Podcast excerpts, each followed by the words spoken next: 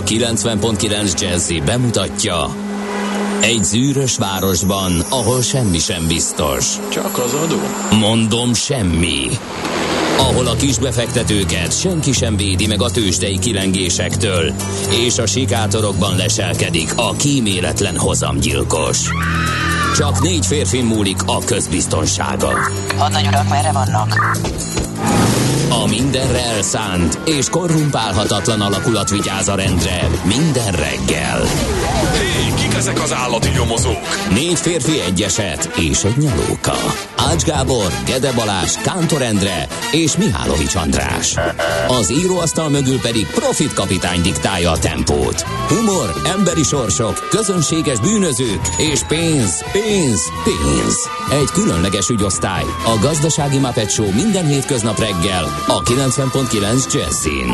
De is figyelj, ne csak a bárányok hallgassanak. De miért? Ha nincs pénzed, azért, ha megvan, akkor pedig azért. Millás reggeli. Szólunk és védünk. Szép jó reggelt kívánunk, kedves hallgatók! Elindítjuk ma is a Millás reggelit itt a 90.9 Jazzy Rádión. Március 3-a van, csütörtök reggel, 6:30 után vagyunk egy perccel, és itt van Kántor Endre. És Gede Balázs. És 0630 20 10 909, SMS, WhatsApp, Viber szám, ez pillanatokon belül átnézem, átfutom, hogy írta nekünk bárki bármit. Igen, D-kartárs természetesen 6 óra 2-kor. Minuszos, de már pirkadatos kis optimista jó reggelt kartársak. Gödről Pestre még minden szakaszon suhan a forgalom. A Szerencs utcai lámpát ma ismét sikerült menetből abszolválni. A menetidő kellemes 20 perc. Jelenleg Zugló Hermina Mezőre, az nagyon jó. Hát igen, a kis optimizmust, ezt most én idézőjelbe tenném, vagy zárójelbe, 8. napjába léptünk ennek a borzalomnak. Attól még optimisták lehetünk. Persze, nyilván. Nem könnyű. Igen, egyre nehezebb, talán mondjuk így, hogy bár ugye béketárgyalás soknak a második szakasza is most már. Igen, a tegnapi elnapolás után ugye mára. Igen, ma este lesz, hogyha jól emlékszem, de azért közben nagyon sok minden történik, de hát nyilván mondjuk majd az információkat. Nos, befelé közlekedvén én a Budaörsi útról tudok helyzetjelentést adni. Mikor jártam ott 25 perccel ezelőtt, már eléggé feszesnek tűnt. Nem azt mondom, hogy dugó volt, csak mind a három sávban elég komolyan jöttek befelé az autósok, úgyhogy fel kell készülni, hogy ma is erős lesz a forgalom befelé, de hát ez minden reggel így van munkanapokon. Egyébként erősebb forgalmat észleltem én az M7-esen. Egy kicsit annak erősebbnek tűnt nekem is. Igen. De én annak tudtam be, hogy most egy árnyalattal később indultam, egy 2-3-4 perccel, mint ahogy szoktam. Hát nem, és reggel azért az úgy szokott, igen, számítani. Nem tudom. Tehát, hogyha te is úgy érezted, akkor én csak azt gondolom, hogy többen közlekednek, igen, most. Lehet, hogy kicsit élénkebb a forgalom. Nem tudom, hogy minek köszönhetően. 0630 20 10 909 Viber, WhatsApp és SMS számunk ez.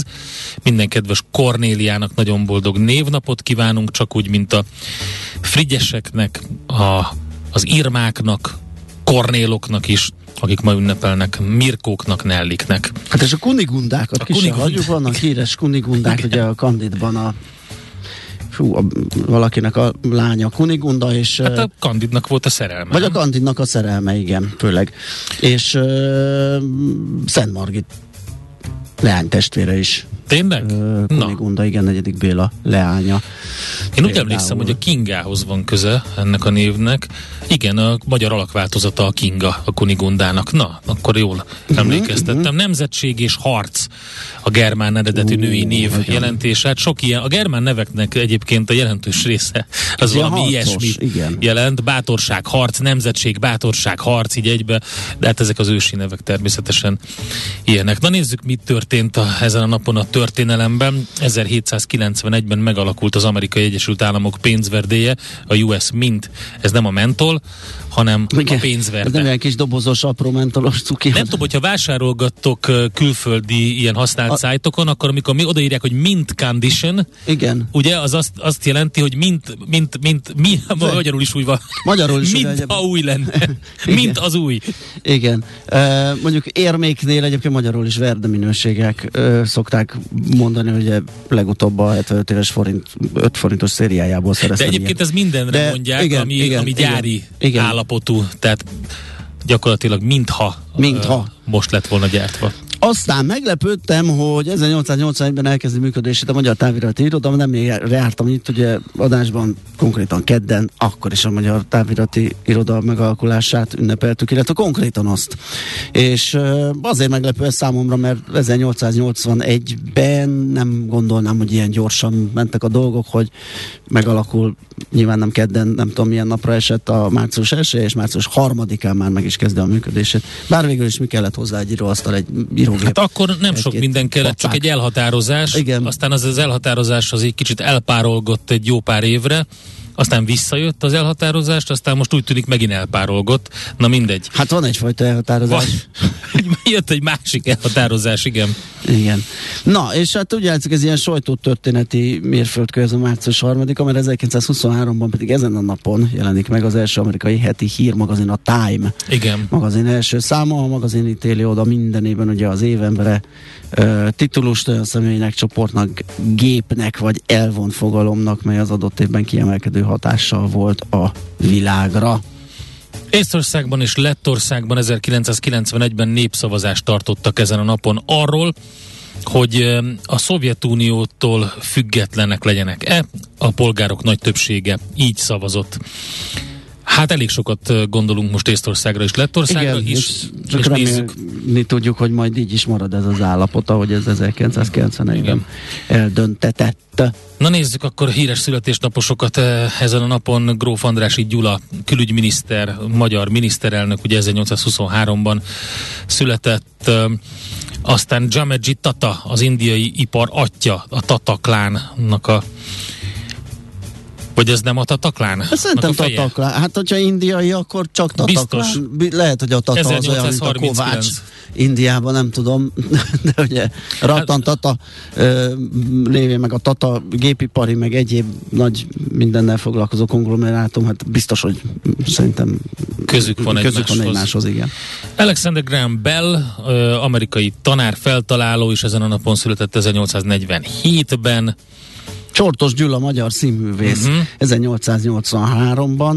Hát nagyon-nagyon régi filmek őrzik az ő emlékét. Azt hiszem, Csortos Gyula sorozat is volt. Egy időben volt a Magyar Televízióban ilyen bizonyos sorozatok rendezőktől, meg színészektől, és mintha lett volna ilyen is. Hidegkuti Nándor, a válogatott labdarúgó, az aranycsapat tagja, 1922-ben született ezen a napon. Aztán kik vannak még itt? Aser Tamás, Kossuth és Jászai Majdíjas magyar rendező, őt köszöntjük innen nagy szeretettel, mint ahogy Bátorfi Csilla magyar asztali teniszezőnőt is, és Nagy László magyar kézilabdázót is, ők mind a mai napon, tehát március 3-án ünneplik a születésnapjukat. És hát persze a hallgatóknak is, hogyha éppen a mai napra esik, igen, akkor nagyon-nagyon boldog születésnapot kívánunk. Így van. Hát igazából most már, mint mondtam, 8. napja le se cuppanok a BBC Five Live-ról, a CNN-ről és az összes csatornáról, ahol folyamatosan követjük az eseményeket, és nézzük, hogy mi történik Ukrajnában. Hát pont azon gondolkodtam ma reggel, ugye mi azért úgy lefekszünk aludni, és így pihenünk, igen, felkelünk, és azt mondjuk, hogy hú, egy fűtött lakásban keltem fel, meleg vízzel tudok zuhanyozni, nem úgy, mint rengetegen Harkivban, Kijevben, és azokban a városokban, ahol már átvette az irányítást az orosz hadsereg. Pont egyébként a BBC Five Live-on reggel nagyon érdekes beszélgetés volt egy amerikai politikai elemzővel a Biden évértékelő beszéde kapcsán, és ugye az ukrán helyzet kapcsán, és Hát a hölgy, aki egyébként tűpontos elemzést adott a helyzetről, meg nagyon érdekes dolgokat mondott, többször véletlenül szovjet hadsereget. Igen? Hát figyelj, az a helyzet, hogy kicsúsznak ilyen dolgok. Persze, persze. Nem egy mai darab volt már a hölgy, aki beszélt, és hát úgy neki előjöttek ezek a régi beidegződések. De hát nyilván mindenkinek eszébe jut ez. Úgyhogy a következő felvétel az természetesen egy kiállás, vagy egy tisztelgés az ukrán állampolgárok előtt. Játszottuk. Nézz is! Ne csak hallgass! millásreggeli.hu Löpapa írt nekünk a 0630 20 10 909-re. Morgan Free Ukraine kartársak, úgy megfáztam, hogy Barry papát utánzom, mint a csuda, úgyhogy tiltva vagyok a biciről, de ettől még legyetek frissek és kevés dobozosok. Papa Barry Lő. Köszönjük szépen Löpapának, és Barry jobbulást papa. Kívánunk neki. Igen, mindenképp. Hát rengeteg eléggé komoly info, legalábbis ahogy én olvastam, G7 és a portfólió, amit átfutottam kora reggel. A G7-en van egy friss cikk, Ukrajna tönkretétele jobban fog fájni a magyar gazdaságnak, mint az Oroszország elleni szankciók hada. Ugye már érkeznek arról információk, hogy az autógyárak kerültek eléggé nehéz helyzetbe. Itt például az Audi gyár és a Győrben ugye leáll jövő héten, mert egy kritikus alkatrész Ukrajnából érkezik a motorokhoz. Nem csak a ez a gyár fog. Egyébként Ukrajnában gyártják a kábelköteget a Volkswagen csoport elektromos autóihoz is. És hát arról ír a G7, hogy milyen mértékben érinti ez Magyarországot. Ugye vannak ugye ezek a bevezetett szankciók, amelyek kapcsán minden vállalkozásnak komoly fejtörést okoz, hogy egyáltalán tud-e majd a jövőben kereskedni orosz partnereivel. Hát ide szerintem hozzá kell tenni a beloruszokat is. Igen, megindultak ezek is. Bizony több olyan magyar céggel beszéltem, akiknek Oroszországgal, Ukrajnával voltak kereskedelmi kapcsolatai. Vannak ismeretségi körben olyanok, akik a beloruszokon keresztül kereskedtek a keleti, északkeleti országokkal. És hát úgy tűnik, hogy a szankciók széles körű számos terméket érint, de például nehéz egyelőre eldönteni, mi számít majd a magas hozzáadott értékű high-tech terméknek, illetve hogy az exporttilalom milyen összetettségű termékekre vonatkozik. Minden esetre a külkereskedelmi adatokat elemezve látható, hogy Magyarországnak és a kormánynak nem is az orosz kivitel kiesése miatt kell aggódnia, hiszen ez azt hiszem eltörpülő, tehát nem volt egy nagy szelet a kivitelből. Minden esetre sokkal nagyobb érvágást okoz a magyar gazdaságnak az ukrán gazdaság orosz tönkretétele, és ezt veszi szépen adatok alapján górcső alá g7.hu, és részletezi. Hát ugye azt tudjuk már, hogy a hazai gyógyszercégek érezhetik meg leginkább az orosz gazdaság várható jelentős visszaesését és fizetési nehézségeit, de azért nagyon sokan vannak magyar cégek, akik már a Sberbanknak a csődje miatt érezték, igen. És nem csak lakossági ügyfelek nyilván, hanem cégek nem tudták felvenni a fizetésüket az alkalmazottak, és a többi, nyilván ezt még elemezni fogjuk nagyon sokat, tehát a g7.hu. Hogyha már Sberbank, akkor a portfólió, de szerintem mások is foglalkoznak vele, mert ez egy olyan hír volt, ami így körbement, hogy a kormány támogatást ad a Sberbank csődje miatt pénzt bukó önkormányzatoknak. Van is erről egy lista, körülbelül 15-ös, ha jól láttam, és igen, itt fel is sorolja Nagy Kanizsa az, aki a legnagyobb pénzt kapja, 161 millió forintot, Pilisvörösvár például 73-at, mind a ketten rajta vannak a listán, azt hiszem talán ők a legnagyobbak a település szinten. Aztán még ugyanitt a portfólión egészen korán került föl, még nem volt egy óra éppen elmúlt éjfél, nem, hanem, igen, majd mindjárt azt is mondjuk, a Magyar Közlöny szerdai esti számában megjelent kormányhatározat szerint a kormány 148 milliárd forintos átcsoportosítást hajtott végre a gazdaság újraindítási programban. Ez, mondom, ez a szerda esti számban jelent meg. Több költségvetési átcsoportosításra is döntöttek. A legjelentősebb lépés ezek közül ez a 148 milliárdos, ebben keretében a kormány a gazdaság újraindítási alapfejezetben a gazdaság újraindítási programok jogcímcsoportból csoportosítja át ezt az összeget, és a döntés legnagyobb nyertese a nemzeti vagyonért felelős tárca nélküli minisztérium tulajdonosi joggyakorlása alá tartozó egyéb társaságok forrásjuttatásai, beruházások, jogcím. Jelentsen ez bármit is. Igen, ezt majd azért nyilván ki fogják bontani. Igen.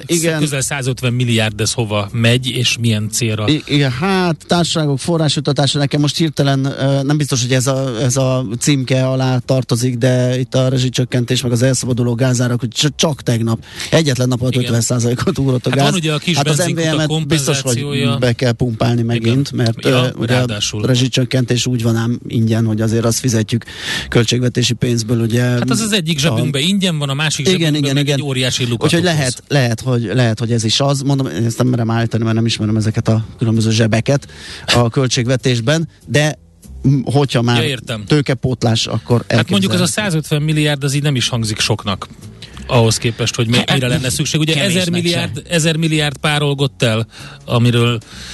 Igen. Tudunk, na mindegy, az orosz részvénypiac jelenleg befektetésre alkalmatlan, ezért az MSCI szerdán arról döntött, hogy eltávolítja az orosz értékpapírokat a legfontosabb indexeiből, ez további súlyos tőkekivonásokat eredményezhet Oroszországból, már amennyiben ezek sikeresek. Tehát ez az ítélet született, a feltörekvő piaci indexekből már nincs benne Oroszország, tehát úgyhogy ez is egy fontos info a portfólión. Az inflációról beszélnek még szakértők, illetve Beke Károly írt egy cikket. Hát előkerült a 10-es, a két számjegyű.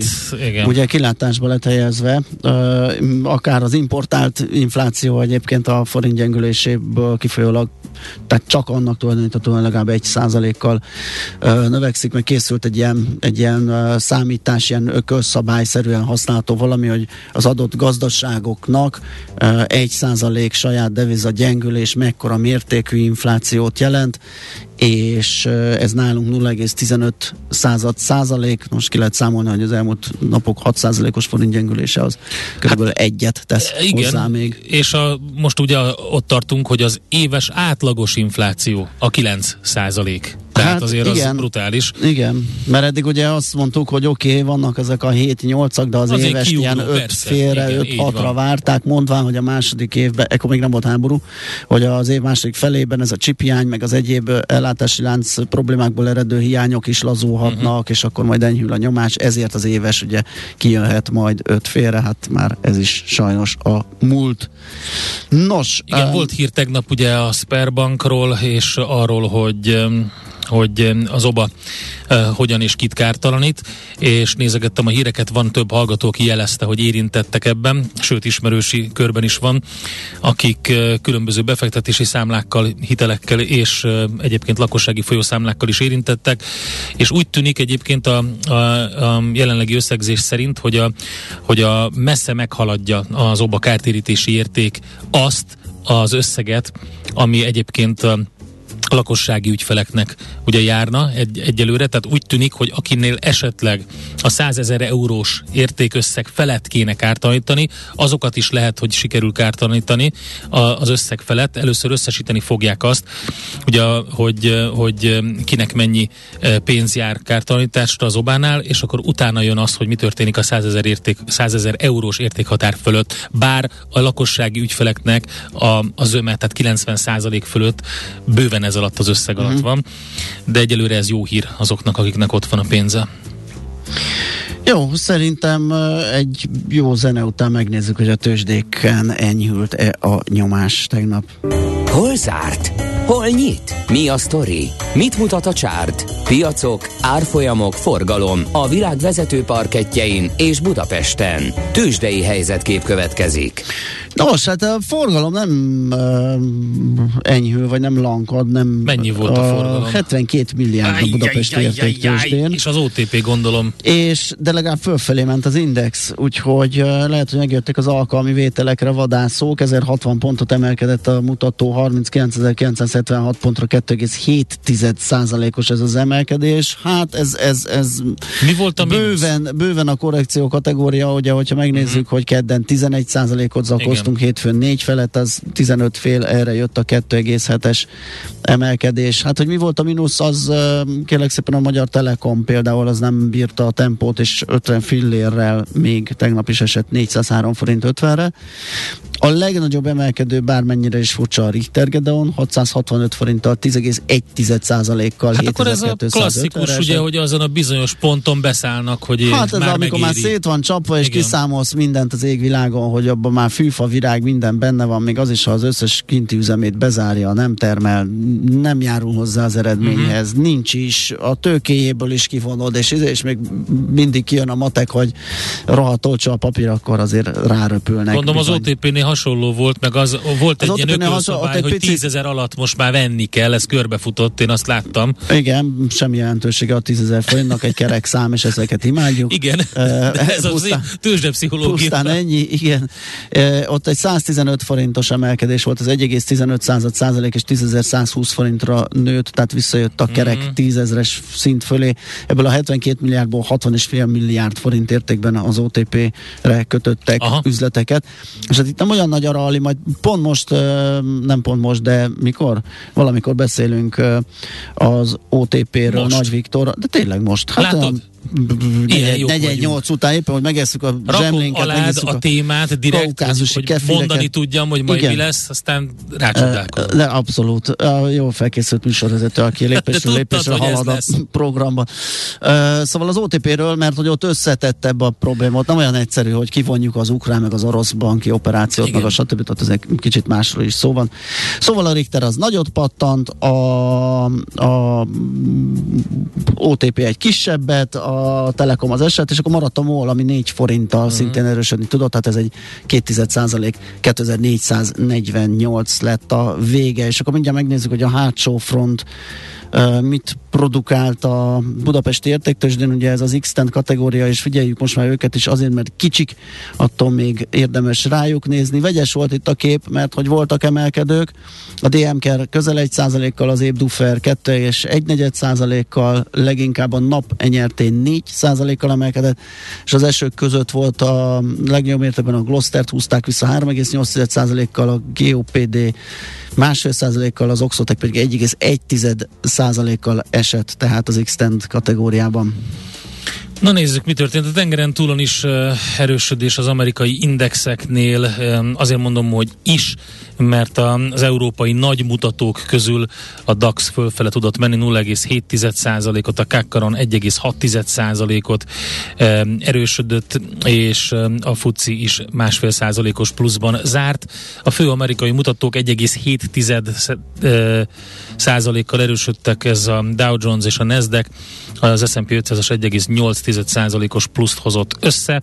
Pozitív oldalon olyan papírok, mint a Hewlett-Packard 10% fölötti plusszal, Las Vegas Sands Corporation szintén 10% fölött, egészen komoly erősödést mutatott a Ford 8,4%-kal, aztán a negatív oldalon ki lehet emelni a Twittert, 2,6%-ot esett, a Domino's Pizza 2%-ot, a Raytheon Technologies majdnem 2%-ot, a Lockheed Martin 1,5%-ot, de az nagyon nagyot ment korábban, az nekem van Lockheed Martinom, és azt rettetesen meghúzták, hogy egy kis korrekció a másik oldalon, igen.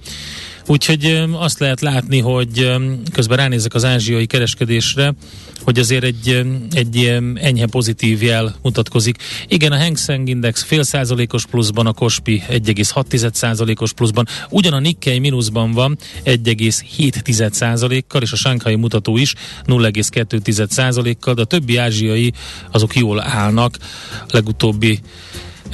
Várjam csak, a Nikkei az érdekes, mert én meg most a másik oldalon pluszban látom, 0,8%-os pluszban, hát, nem értem. Na mindegy.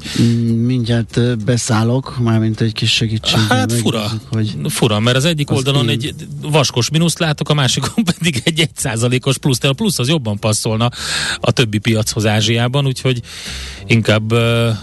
Kérlek szépen, nálam a Nikkei az azt mutatja, hogy plusz 8%-ban van. Valami beragadt itt a másik tikernél. Minden ázsiai mutató egész jó. Igen, hát Kína annyira nem. Kínát kivéve. Shanghaiban, vagy a Kínában van vagy 5 index. A Hang Seng az igen, az pluszba, de azt mondtad, azt hiszem. Igen. Dél-Korea megy egy nagyot, 1,5% plusz ilyenek. Oké. Tőzsdei helyzetkép hangzott el a Millás reggeliben. 0630 20 10 909 lehet nekünk üzenni, követni minket a Viberen, a Facebookon és természetesen Whatsappon is. Mit írnak a hallgatók? Belekezdtenek sok üzenetbe, azt majd a hírek alatt megnézzük. Van itt egy rövid. Jó reggelt, jók vagytok, respekt. Hát köszönjük szépen, ezt nem tudom. Ti is jók vagytok. Ti is jók vagytok, így van. Aztán hát elmondjuk az elérhetőségünket, maradjunk ennyiben. 0630 20 10 909 ide jöhetnek üzenetek, és valóban Schmidt-Andi jön a hírekkel, mi azt követően jövünk vissza, folytatjuk a Millás reggelit, és ahogy azt megígértük, budapesti híreink után az OTP-ről fogunk beszélgetni, konkrétan a részvényről, meg hát persze a bankról is. Holnap már akik itt ülnek, beszámolhatnak a gyors jelentéséről, úgyhogy különösen érdekes az OTP helyzete. Műsorunkban termék megjelenítést hallhattak. Nézd a Millás reggeli adásait élőben a millásreggeli.hu oldalon. Millás reggeli, a vizuális rádió műsor. A reggeli rohanásban könnyű szemtől szembe kerülni egy túl szépnek tűnő ajánlattal. Az eredmény... krétával körberajzolt tetemes összeg. A tetthelyen a gazdasági helyszínelők, a ravasz, az agy és két füles csésze és fejvállalakzat. A lehetetlen küldetés megfejteni a Fibonacci kódot. A jutalom egy bögre rossz kávé és egy olyan hozamgörbe, amilyet még Alonso Mosley sem látott. Millás reggeli, a 90.9 Jazzy Rádió gazdasági Muppet show-ja. Vigyázat! Van rá engedélyünk! A műsor főtámogatója a Schiller Flotta Kft. Schiller Flotta and Rent a Car, a mobilitási megoldások szakértője, a Schiller Autó családtagja. Autók szeretettel. Valamint a GFK Hungária, a cégek technológiai alapú szolgáltató partnere. Jó reggelt kívánunk, kedves hallgatók! Ez a Millás reggeli itt a 90.9 Jazzin. Március 3-án reggel 4-8 előtt 3 perccel Kántor Endrével és Gede Balázsral. És 0630 20 10 909 SMS, WhatsApp és Viber számunk ez. Na, az a hosszú, az Gabesz üzenete volt, hát megmondom őszintén, nem egészen tudtam követni, jobban oda kéne figyelni, elmondom nekem. Jó. Sziasztok, millások, teoretikusan a piros érdekek mellett van egy szövetségi körükben nem tartozó állam, ami kék módon gondolkozik. A piros önhatalmul a kérés nélkül bevonul, és erőszakkal pirosítani akarja. És még kék oldalon is van, aki szerint ez oké. Ha lenne a kék oldalon ráadásul szövetségi körbe tartozó állam, aki nyíltan piros módon gondolkozik, akkor a kékek nem koppinthatnak erősebben annak a fejére, gondolkodás visszakékítendő, végleg elfújva a piros gondolatokat. De sajnos oda koppinthatnak, de természetesen egységet kell mutatni a piros oldal felé a kékeknek, tehát nem koppinthatnak oda nyilvánosan, hanem hátul ilyen kis tárgyalóasztalnál titokban koppinthatnak oda, azt mondhatják, hogy ejnye-bejnye. Kérdés, hogy annak a pirosan gondolkodó kéknek, annak mennyire fáj az, hogy igen, a piros országgal mi történt, vagy a kékkel, amit bepirosítottak. Na mindegy, szóval tehát próbáltam követni a gondolatmenetet, okay, de oda koppinthatnak, és szerintem oda is koppintanak. Ez az egyik nagy dilemma. Na jó, a másik pedig, hogy mi újság az utakon. Budapest legfrissebb közlekedési hírei, itt a 90.9 Jazzy-n. Szerszámos gazda írt nekünk, hogy a Váci út befelé egészen jól járható, ahogy a körút is szellős a Blaháig. Igen, a BKK Infónál nem kaptunk balesetről hírt, pedig azt lehet látni, hogy a bevezető szakaszok viszonylag telítettek, és az útinformont nézve sem látok balesetet, viszont azt igen, hogy a 21-es főúton, kérlek szépen, a Szurdok-Püspöki közelében. Oh. Jó reggelt, Szurdok-Püspöki. Igen. A 21-es és a 22-es kilométer között nagyszabású burkolatfelújítás kezdődött. Hát úgyhogy ez van.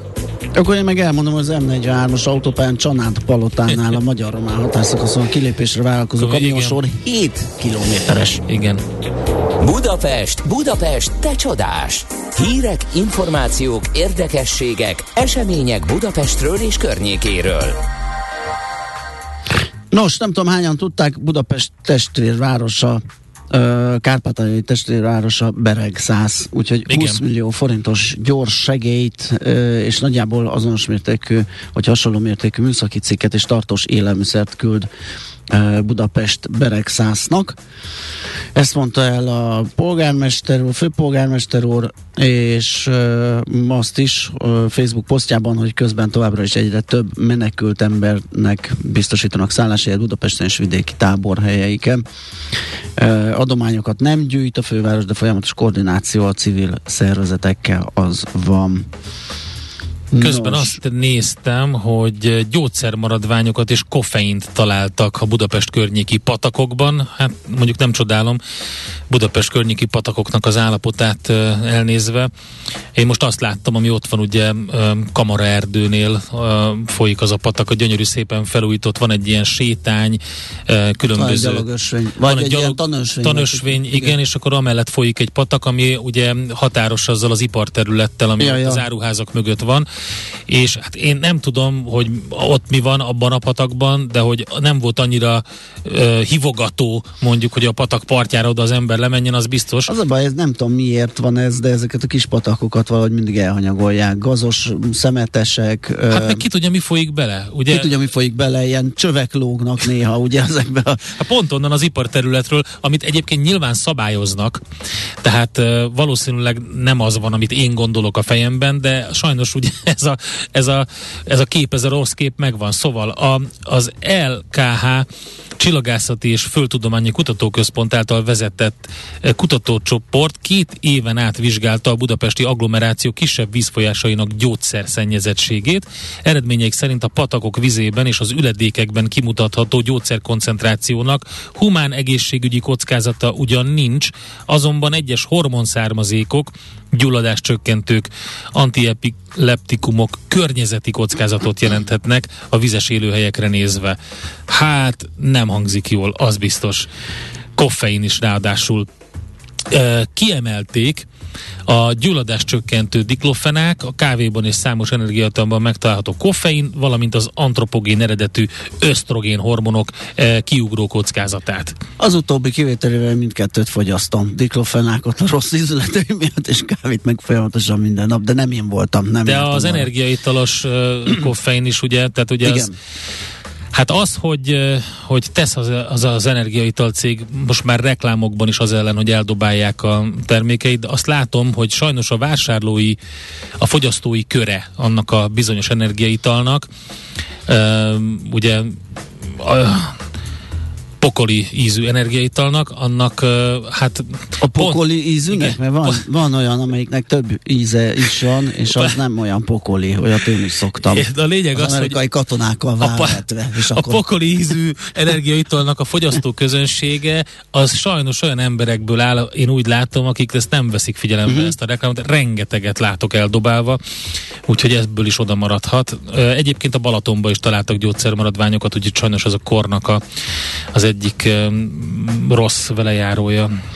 Hát és még egy borzalom, az ágyi poloska, hát azt szerintem mindannyian rettegünk tőle, még ha szerencsénkre az otthonainkban nincs is, de ugye utazáskor ez mindig egy nagy izgalom, hogy az adott szállás, és ehhez nem kell rossz szállásra menni, tehát ezt be lehet hurcolni akárhova. Nagy az átmenő forgalom a hotelekbe, tetszik, nem tetszik, előfordulhat, úgyhogy ott is érdemes mindig tüzetesen átnézni. Szóval a hír most arról szól, hogy a Honvéd Kórház sürgősségi centrumának egyik fektető részlegén van a baj. A Népszava birtokába került tiszti orvosi utasításból ez derül ki.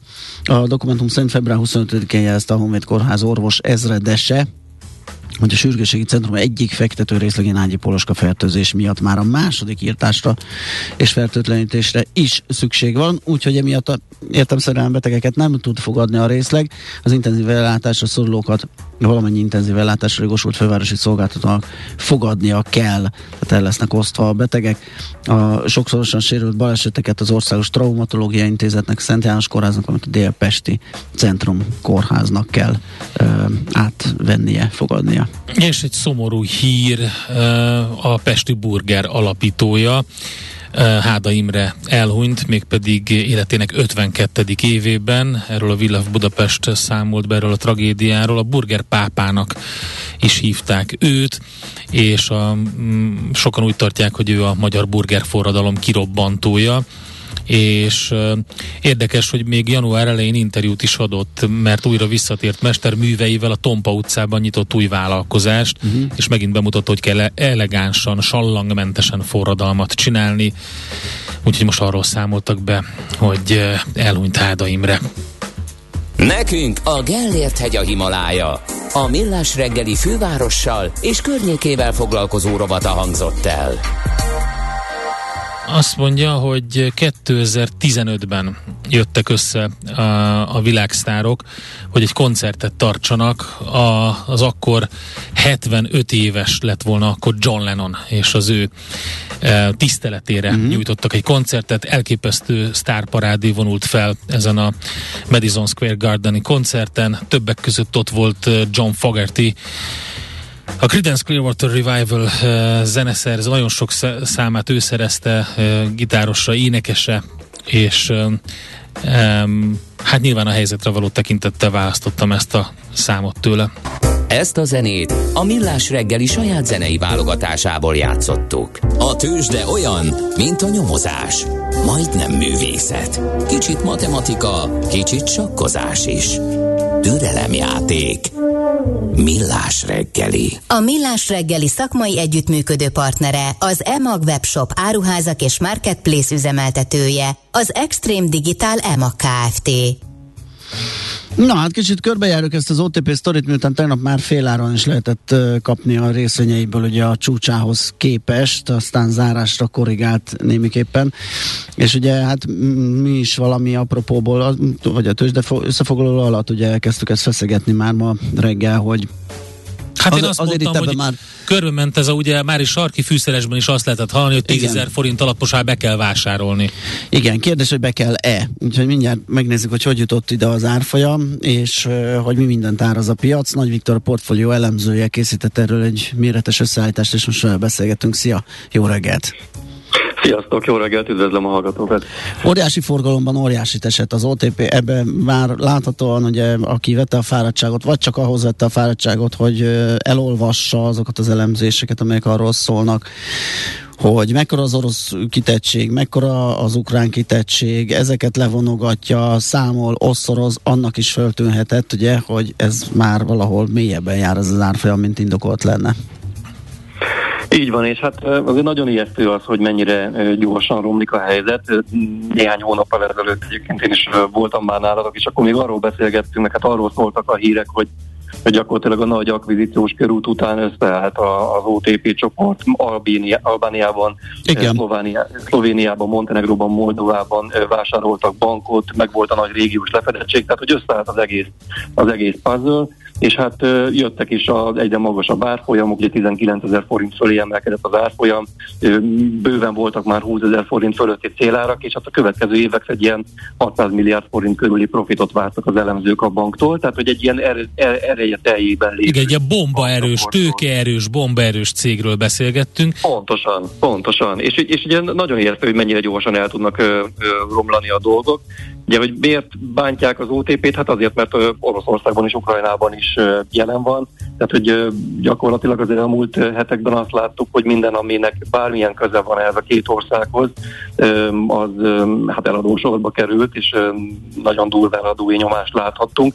Egyébként azt is érdemes megjegyezni, hogy ez nagyon nagy különbség van a között, hogy melyik részvénypiacot vizsgáljuk, mert minél közelebb vagyunk a háborúhoz, annál nagyobb volt az esés. Ugye láttuk azt, hogy gyakorlatilag az orosz részvényeket eltüntették a földszínéről, és a spektrum másik végén az amerikai részvénypiac tegnap pont már emelkedett is. Igen. Egyébként egész jól megúszta. És hát sajnos mi ennek a spektrumnak így a nagyon-nagyon az Oroszország és Ukrajna közeli részén vagyunk, és hát ennek tudható be ez a hatalmas zuhanás, ugye, mikor 10 pontátok több mint 50%-ot esett. Mennyire, azt értem, hogy van egy csomó olyan alap és olyan befektető, aki nagyon objektíven, nagyon matematikailag megvizsgálva racionális döntéseket hoz, de azért vannak olyan döntések is, amik nem racionálisak, hanem érzelmi jellegűek, tőkekivonás szempontjából. Ez elképzelhető, hogy ez is fenyegeti a magyar piacot és az OTP-t? Egyértelmű. Tehát, hogy amikor olyat látunk, hogy napon belül 20%-ot meghaladó esés, az már a pánikszerű eladásnak a kategóriája, főleg, hogyha azt nézzük, hogy ez nem egy kis papír, tehát, hogy a magyar, tehát, hogy nem csak a magyar piacon meghatározó, hanem mondjuk régióban is egy nagyon fontos részvényről beszélünk, és amikor ennek az árfolyama több mint 20%-ot esik, azt látjuk, hogy több 100 milliárd forinttal csökken a piaci értéke néhány óra leforgása alatt, az már a pánikszerű eladás. És egyébként ez nagyon fontos, hogy megjegyezni, hogy a forgalmak láttán, tehát az, amikor mondjuk az OTP átlagos forgalma mondjuk 5-10 milliárd forint békeidőben, és aztán azt látjuk, hogy ez felugrik mondjuk 60 milliárd forint fölé per nap, akkor már tényleg arról beszélünk, hogy itt már nem csak Mari néni adja el a részvényeit, hanem itt nagy szereplőknek az eladása is benne vannak. Nagyon fontos kiemelni azt, hogy vannak olyan alapok, amelyek gyorsan zárják a pozíciójukat, mert éppen egy másik piacon szükség van a tőkére, pozíciók likvidálása is előfordulhat. Tehát azt látjuk, hogy itt már bőven nem a lakossági eladásokról van szó, hanem egészen fajsúlyos szereplők is kiszálltak az OTP-ből. A technikai háttéren kívül, mert ezek ilyen technikai jellegű dolgok, hogy amikor egy alap likvidál, felszámol, csökkenti a súlyát, stb. Mennyiben lehet benne az árazásban az, hogy már a jövőt feszegetik, hogy milyen kihatása lehet ennek a gazdaságra? Ugye már lehet látni a kétszámjegyű inflációval rémítgető számításokat, ez alapján, hát ugye az infláció az nem teszi jót a gazdasági növekedésnek, már vannak módosítások lefelé. Ez pedig nyilván egy banknak, mint ahogy több más egyéb vállalatnak is a gazdálkodására visszahathat. Így van, mi néztük az OTP-nek a számolait, és hogyha azt nézzük, hogy mondjuk tegyük fel azt, hogy mondjuk mind a két operációból ki kellene szállni az OTP-nek, akkor mit bukhat el? Ugye itt elsősorban a saját tőkéről és az anyabanki finanszírozásról van szó. Itt a legfrissebb adataink azok tavaly szeptember végiek, és hogyha a két banknak, az orosznak és az ukránnak a számait összeadjuk, akkor nagyjából egy ilyen 600 milliárd forintra jutunk, ami nagyon-nagyon nagy, tehát egy hatalmas, egy bődületes összegről beszélünk. Viszont hogyha emellé oda tesszük azt, hogy az OTP árfolyam, egy piaci értéke pedig több mint 2300 milliárd forintot esett az elmúlt 3-4 hétben, akkor láthatjuk azt, hogy itt már bőven nem azt árazzák a befektetők, hogy Oroszországgal és Ukrajnával mi lesz, hanem úgy általánosságban mi lesz mondjuk a régiós gazdasággal, ahol az OTP erős. Én azt látom, hogy egy jelentős gazdasági lassulást áraznak már a befektetők, ráadásul egy olyan időszakban, amikor magas az infláció, tehát egy ilyen stagflációs helyzetet kezdtek el árazni, és akkor ehhez jönnek hozzá még egyéb tényezők. Tehát az elmúlt időszakban már arról beszéltünk, hogy az Európai Egybank is kamatot emelhet, hogy ez a kamatemelési ciklus általában jót tesz a bankoknak, a profitabilitásukat javíthatja, ugye ebből most lehet egy visszalépés is az orosz-ukrán háború miatt. Tehát, hogy nagyon-nagyon sok minden, és akkor ugye azt is látjuk, hogy egy Sberbank meg Európában csődbe tud menni. Tehát, hogy ez meg megint csak annak ellenére, hogy ez direktben, közvetlenül nem érinti az OTP működését, és a bankszektor is egyébként egészséges, és minden megy tovább. Igen, ez fontos hangsúlyozni a Sberbank problémája. Mellett, ez nagyon fontos, hogy ez teljesen független esemény, viszont megint csak felhívja a figyelmet a bankoknak a sérülékenységére, és nyilván nem tesz jót a hangulatnak. Aha, világos. Holnap jön a gyors jelentés, ez mennyiben adhat támaszt, hogyha esetleg ugye ez a múlt, tehát ott még biztosan jó számok fognak jönni, mennyiben segítheti azt, hogy esetleg legalább egy ilyen szusszanásnyi az újabb információk, újabb hírek és adatok megérkezése előtt mondjuk itt valahol 10 000 környékén megálljon ez az esés? Igen, szerintem nagyon fontos egyébként a gyors jelentés abból a szempontból, hogy tényleg sok üzenetet küldhet ezen keresztül a bankcsoport, a befektetőknek, a piaci szereplőknek. Ja, már megérkeztek a legfrissebb várakozások az elemzőktől, ez alapján egy 126 milliárd forintos lehet a profitja a tavalyi negyedik negyedévben a banknak, és hogyha ezt összeadjuk az előtte lévő 3 negyedével, tehát megnézzük, hogy mennyi volt 2021-ben a profitok, egy ilyen 460 milliárd forint jön ki, tehát bődületes összegről beszélünk, és akkor az a nagy kérdés, hogy elkezdem már mondjuk előre céltartalékolni a bank. Uh-huh. Tehát azok a számok alapján, amiket a bankcsoportnál mondjuk a tavalyi negyedik negyedévben láthattunk, vélhetően erre még nem kellene, hogy sor kerüljön, hiszen egy kifejezetten erős, egészséges operációról beszélhetünk. Viszont, hogyha a bank már előre tekint és azt mondja, hogy Oroszországban, Ukrajnában igenis nagy veszteségek lehetnek, akkor elindulhat egy nagyobb céltartalékolás. Az elemzői várakozásokban egyébként ennek nyomát még egyelőre nem látjuk. Itt egy 23 milliárd forintos összeg, téltartalékolás soron tavalyi Q4-ben, ami egyébként alacsonyabb, mint a harmadik negyedéves 25 milliárd forint, tehát az elemzők ezzel még nem számolnak, itt azért jöhet egy nagy meglepetés, ami egyébként összességében nem biztos, hogy negatív, tehát hogyha a bankcsoport azt mondja, hogy nagyon erősek voltunk 2021-ben, félre tudunk tenni bizonyos összeget, ez akár megnyugtatólag is hathat az OTP piacán, de azt gondolom, hogy ez és egyéb információk, tehát minél több információt megoszt a jelenlegi helyzettel, a lehetséges forgatókönyvekkel a bankcsoport, a befektetőkkel, annál inkább megnyugodhatnak a kedélyek, minél nagyobb a bizonytalanság, annál volatilisebb maradnak az árfolyam. Világos, na hát ez holnap akkor kiderül. Nagyon szépen köszönjük ezt a beszélgetést, jó munkát, szép napot neked! Sziasztok! Szia! Nagy Viktorral, a Portfolio.hu elemzőjével beszélgettünk az OTP-ről, és hát arról, hogy hogy került ide, miért esett ekkorát, és hát természetesen kicsit holnapi kilátásokról is, hiszen akkor jelenik meg az OTP tavalyi negyedéves eredménybeszámolója, illetve a teljes éves. Igen, itt kell mondani, hogy a Sberbankról is beszélni fogunk még részletesen. Nagyon sok mindenkit érint a bank csődje, és az, hogy most mit lehet a lakossági ügyfeleknek és a céges ügyfeleknek tenni, úgyhogy erről is lesz szó. Nem a mai műsorban, de szervezzük ezt a beszélgetést. Műsorunkban termék megjelenítést hallhattak. Ezt tudtad? A Millás reggelit nem csak hallgatni, nézni is lehet. Millásreggeli.hu. Benne vagyunk a tévében. A barátság két dolgon alapul, tiszteleten és bizalmon. Mindkettőre szükség van. Mindkét félnél. Millás reggeli. A Millás reggeli szakmai együttműködő partnere, az EMAG webshop áruházak és marketplace üzemeltetője, az Extreme Digital EMAG Kft. Na, találtam egy érdekességet, akár a lapszemlébe is beférhetett volna, hogy a kutasok, a magyar benzinkutak 24 órára leállhatnak. Egy elég érdekes egyeztetés zajlott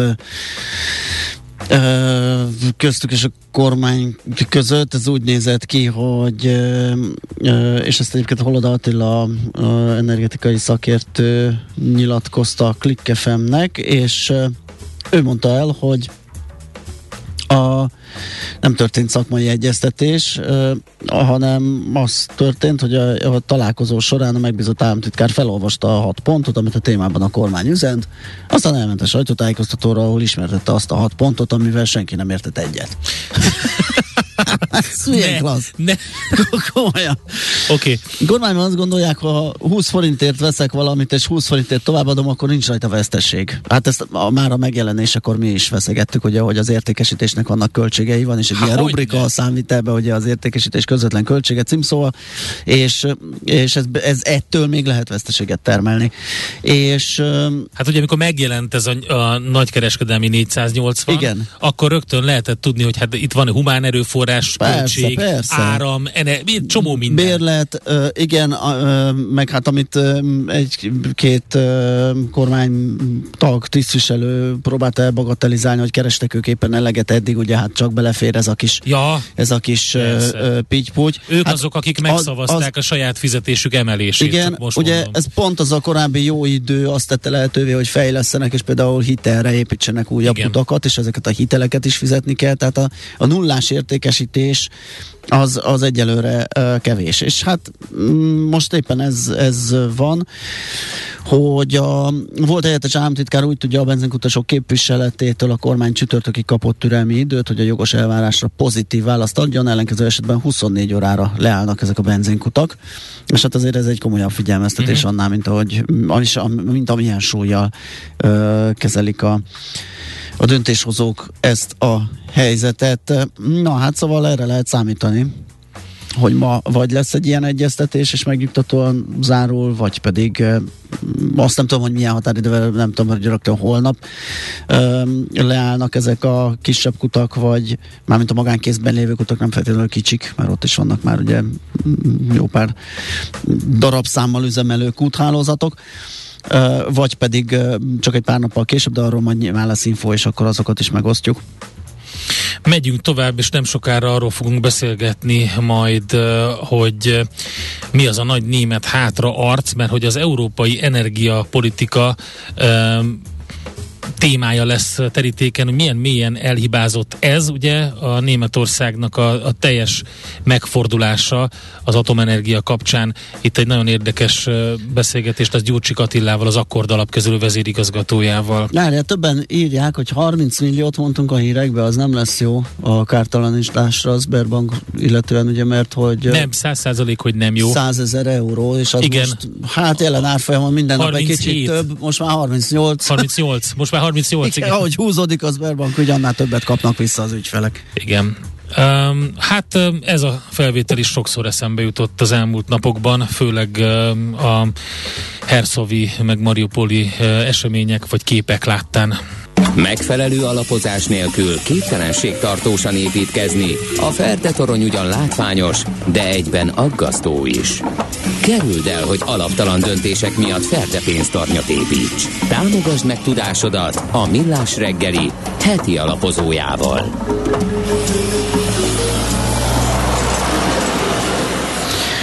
Igen, egy fontos info az OBA kártérítés kapcsán Péter írja, és lehet, hogy van ilyen, nekem is rémlik, hogy ha jól tudom, a csődbejelentés napján, mármint írja Péter, ha jól tudom, a csődbejelentés napján az MNB Euró HUF középárfolyamával történik az OBA biztosítás számítása. Legalábbis erre emlékszik ő a budakesses dolgokból. Mondjuk egyébként igen. Valahol meg kell határozni az árfolyamot, nyilván nem mozoghat az úgy, ahogy éppen a piac mozgatja. Na, nézzük akkor ezt az energiapolitikát, hátraarcot, amit látunk Németországnál például, vagy hát legerőteljesebben ott mutatkozik meg. Gyurcsik Attila, az Akkord Alap kezelő vezérigazgatója van itt velünk. Szervusz, jó reggelt! Jó reggelt kívánok, sziasztok! Szia, jó reggelt! Beszéltünk már erről a témáról, ugye, amikor egy kicsit így átalakult az elképzelés az atomenergiáról, hogy ez mennyire zöld, vagy mennyire nem zöld. Igen. És hát itt ugye most azért erőteljes nyomás érkezett az orosz gáz kapcsán. Egy kicsit úgy néz ki, hogy beszélgettünk, hogy mennyire sánt itt ez az európai energiapolitika, most meg úgy néz ki, mint hogyha egy ilyen akreditált intézet kiadott volna egy ilyen stemplis, pecsétes papírt, hogy ami igazolja, hogy ez hivatalosan is el van szva. Igen, az a baj, hogy ez egy háború kellett, tehát a szörnyűség ebben ez miközben.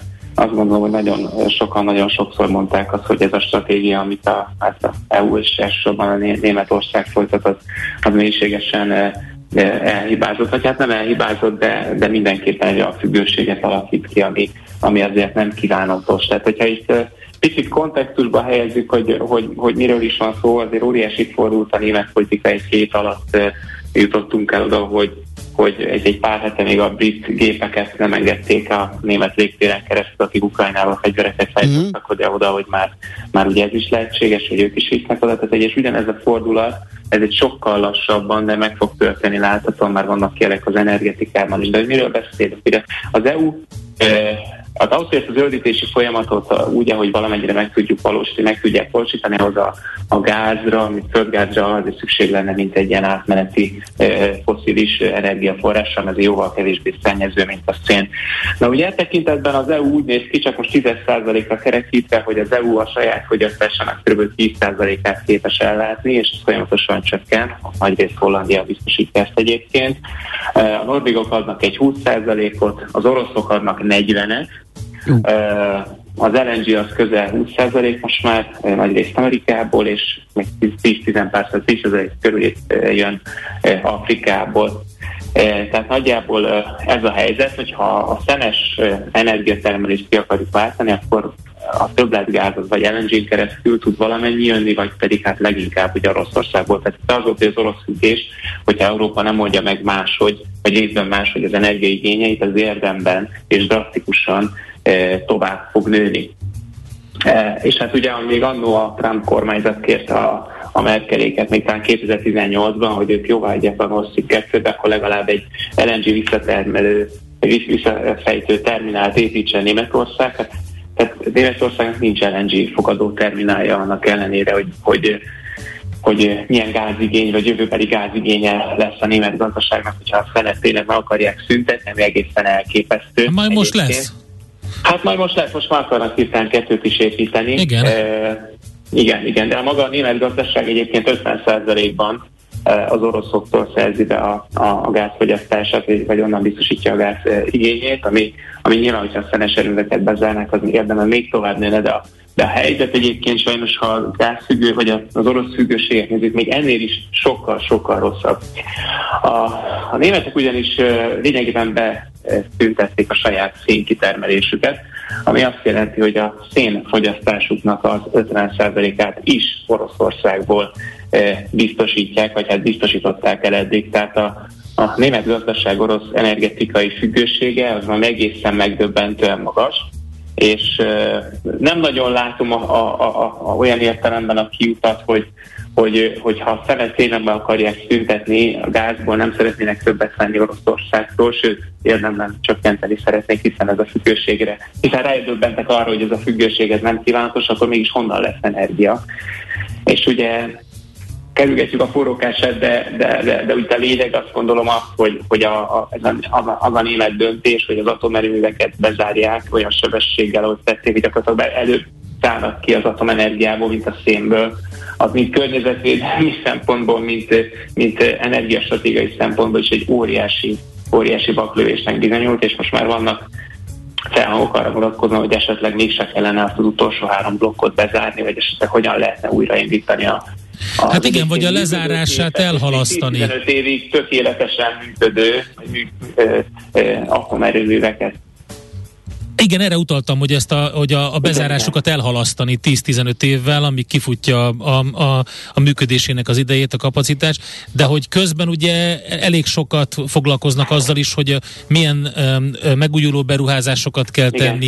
Igen. Nyilván azt is fejtegetik, hogy az amerikai LNG az mennyivel drágábban érkezhet, de azt a felárat egyébként megfizetnék az orosz emelésre is, és az is ott van a szenáriók között, hogy akármi történik, Oroszországnak elképesztő a szüksége lesz a bevételre külföldről.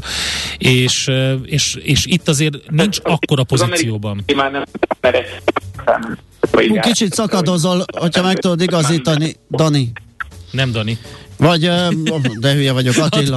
Igen. Kicsit szakadoztál a válaszodban. Most meg nagyon.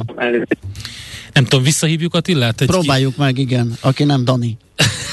Valamiért a Tunkli Dani ugrott be nekem, hogy se, pedig a Gyurcsány Attilával beszélgetünk. Úgyhogy megpróbáljuk visszahívni, mert egészen elromlott a szakadozott, és nagyon fontos dolgokról beszélünk vele. Gyurcsik Attila, az Akkord alapkezelő vezérigazgatója itt van velünk ismét. Szevasz, jó reggelt! Na, megszakadtunk, elnézést az előbb. Nem tudom, hogy honnan szakadt meg az adás. Onnan? Igen. Mi sem, mert nem értettük. Onnan szakadt meg, hogy azt mondtam, hogy ugye nyilván az LNG drágábban fogják venni, de számítások vannak arra, hogy az oroszoknak mekkora bevételre lesz szükségük, akármi történik a következő években. Nyilván, ha a szankciók maradnak, akkor ez kiesik, ez az opció, de azért gondolom megy a latolgatás, hogy mi és mennyiért éri meg. Annyira magasak már a gázárak Európában, hogy nem tud az LNG drága lenni. Tehát egész egyszerűen annyira felmentek az árak, hogy most már bármilyen alternatív energiaforrás jó tud lenni. Ugye én alapvetően azt gondolom, és nekem az a következtetésem egyébként, hogy mert ugye amiről nem beszéltünk még azt, hogy ez az egész energetikai mixen belül, hogy nyilván a német politika így a zöldekkel a koalícióban alapvetően a megújuló energiákat erőlteti az energia mixen belül, de itt azt kell látni, hogy valamennyi hagyományos erőműnek is működnie kell a megújuló mellett. Tehát a jellegi technológiai fejlettségünk mellett nem tud 100%-ig megújulóból működni egy ekkora áramhálózat, mint egy ekkora iparral, mint ami Németországban van. Tehát nekem az a következtetésem picit, hogy a megújulók fejlesztése mellett valamennyi atomenergiára is szüksége lesz, vagy hagyományos energiára is szüksége lesz a német gazdaságnak ahhoz, hogy ezt az orosz függést érdemben csökkenteni tudja. És úgy gondolom, hogy már erre megvan a politikai szándék, tehát erre azért van némi esély, de az, hogy a zöldek letegyék a voksukat ugye újra az atomenergia mellett, azt is ebből a szögből még nehéz látni, de azért nagyot fordult a német politika egyébként egy hét alatt, tehát azért ezt sem lehet kizárni. Egyébként az atomerőművekre, a német atomerőművek csak egy gondolat elég visszatérve, mert említettétek, annyit mondanék, hogy alapvetően 3 blokkjuk maradt összesen. Tehát most december 31-én még tavaly lekapcsoltak 3-at, az kb. 1 paksnyi kapacitás, és maradt még 1 paksnyi összesen. Tehát azért nem sokról beszélünk, itt nem a meghosszabbításon van érdemben a hangsúly, hanem hogy egyébként az újranyitásra van a lehetőség. Hogyha igen, világos, az adna egy olyan kapacitást. A helyzet az orosz szokkal kapcsolatban. És hát most már el is lehetne adni otthon is akár, ugye, mert zöld gondolatként, mert most már az EU is ugye elfogadta megújulóként az atomenergiát, meg a... Hát, alternatívaként az is lehetséges, hogy akkor a franciák építenek, és akkor a németek megveszik tőlük az áramot, hiszen a francia energiaellátásnak a 80+%-át az atomenergiából biztosítják, és hát nincsenek messze egymástól. Attila, az előképzelhető, hogy a helyzetre való tekintettel az amerikaiak valamiféle kompenzált áron, vagy valamilyen kicsit csökkentett áron szállítanak LNG-t? A amerikai gáz nagyon olcsó az európaihoz képest, töredékkel. Nem az a baj, hanem hogy nincs kapacitás. Tehát hogy az a helyzet, hogy maga az LNG, tehát a cseppfolyósítást elvégző terminálok, azok az egy 5 évig megépül, és ezek a kapacitások nagyrészt le vannak foglalva Ázsia irányába, ami Amerikában jelenleg van. Amerikának rengeteg gáza van, tehát lehet még terminált építeni, és lehet még több gázt áthozni Európába, de ez egy 5-10 év, hiszen hajókat is kell hozzáépíteni, és a többi. Tehát ezt el kellett volna kezdeni, már elnézést, lehet, hogy az atomerőművek bezárása helyett azzal foglalkozkodni, hogy hogyan lehet diverzifikálni Európa gázfogyasztását, annak lehet, hogy több értelme lett volna arra, több energiát fordítani talán. Érdekes dolgot feszeget egy kedves hallgató, hogy az atomenergia reneszánszal kapcsolatban kérdezzük már meg, a globális uránkitermelés 40%-ban Kazahsztánban történik, szinte állami kontroll alatt. Ez geopolitikailag mennyivel jobb? Hát igen, ez ugye sokan felvetik ennek kapcsán. Egyrészt azért ez még... Tehát alapvetően a gázból is nagyon sok van. A probléma az, hogy a gáz sokkal nehezebben szállítható. Tehát ez önmagában nem lehetetleníti el azt, hogy az orosz függést érdemben csökkent. Plusz azt is látni kell, hogy ez egy ilyen fűtőelemet azért nem naponta cserélgetnek. Tehát a függés, tehát ebből be lehet tárolni több évnyi tartalékot, és egyébként románoknál például egy kanadai technológiai atomerőmű üzemel, és Kanadából érkezik hozzá a fűtőanyag, tehát meg lehet oldani máshonnan is. Okay. A függés az jóval kisebb, hiszen mondom, évekre elegendő mennyiséget be lehet tárolni. Igen, most ezek egy ilyen tabellát, Kanada a második egyébként a világtermelésben 22%-kal, Kazahsztán. Igen. Tehát ezt meg lehet oldani. Ezt sokkal könnyebb diversifikálni, mint egy vezetéken érkező forrást. Hát ennek tükrében, amit mondtál itt az 50%-ról, ugye, tehát hogy a Németország 50% orosz importra szorul, teljesen más az elmúlt napoknak az eseményeinek ugye az olvasata. Németország mellett ugye mi voltunk, akik hát elég sokáig kitartottak, hogy ne legyen például a SWIFT rendszerből való kizárás megszavazva. Hát látszik, hogy a függőség az erős.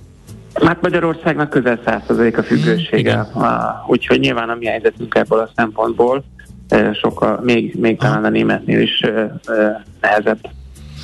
Oké, Attila, nagyon köszönjük, jó munkát, szép napot a továbbiakban! Köszönöm szépen! Szia! Gyurcsik Attilával, az Akkor alapkezelő vezérigazgatójával beszélgettünk a német, illetve európai energiapiacról és az orosz függőségről. Heti alapozó rovatunk hangzott el a Millás reggeliben, hogy döntéseinket megfelelő alapokra tudjuk helyezni. És a kedves hallgatók 0630 20 10 909-en jeleznek vissza nekünk, közben megérkezett Schmidt Andi ide a stúdióba. Hello. Szervusz, jó reggelt! Jaj, micsoda bársonyos hang! Nem, kicsit rekettes inkább. Dehogy is, ez nagyon bársonyos. Balzsamos, igen. Hája, vagy nem hája. Egy balzsamos hájnál szebb és minden gusztusosabb dolog kevés van. Úgyhogy hát akkor ezen a hangon várjuk a hírös összeállítást.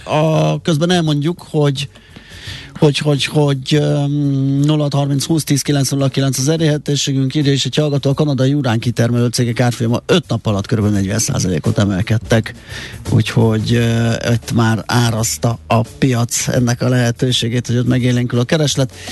Hírek jönnek, tehát utána pedig visszajövünk, folytatjuk a Millás reggelit itt a 90.9 Jazzin. Műsorunkban termék megjelenítést hallhattak. Hé, te mit nézel? Nem tudtad? A Millás reggelit nem csak hallgatni, nézni is lehet. Millásreggeli.hu Nézzünk, mint a moziban!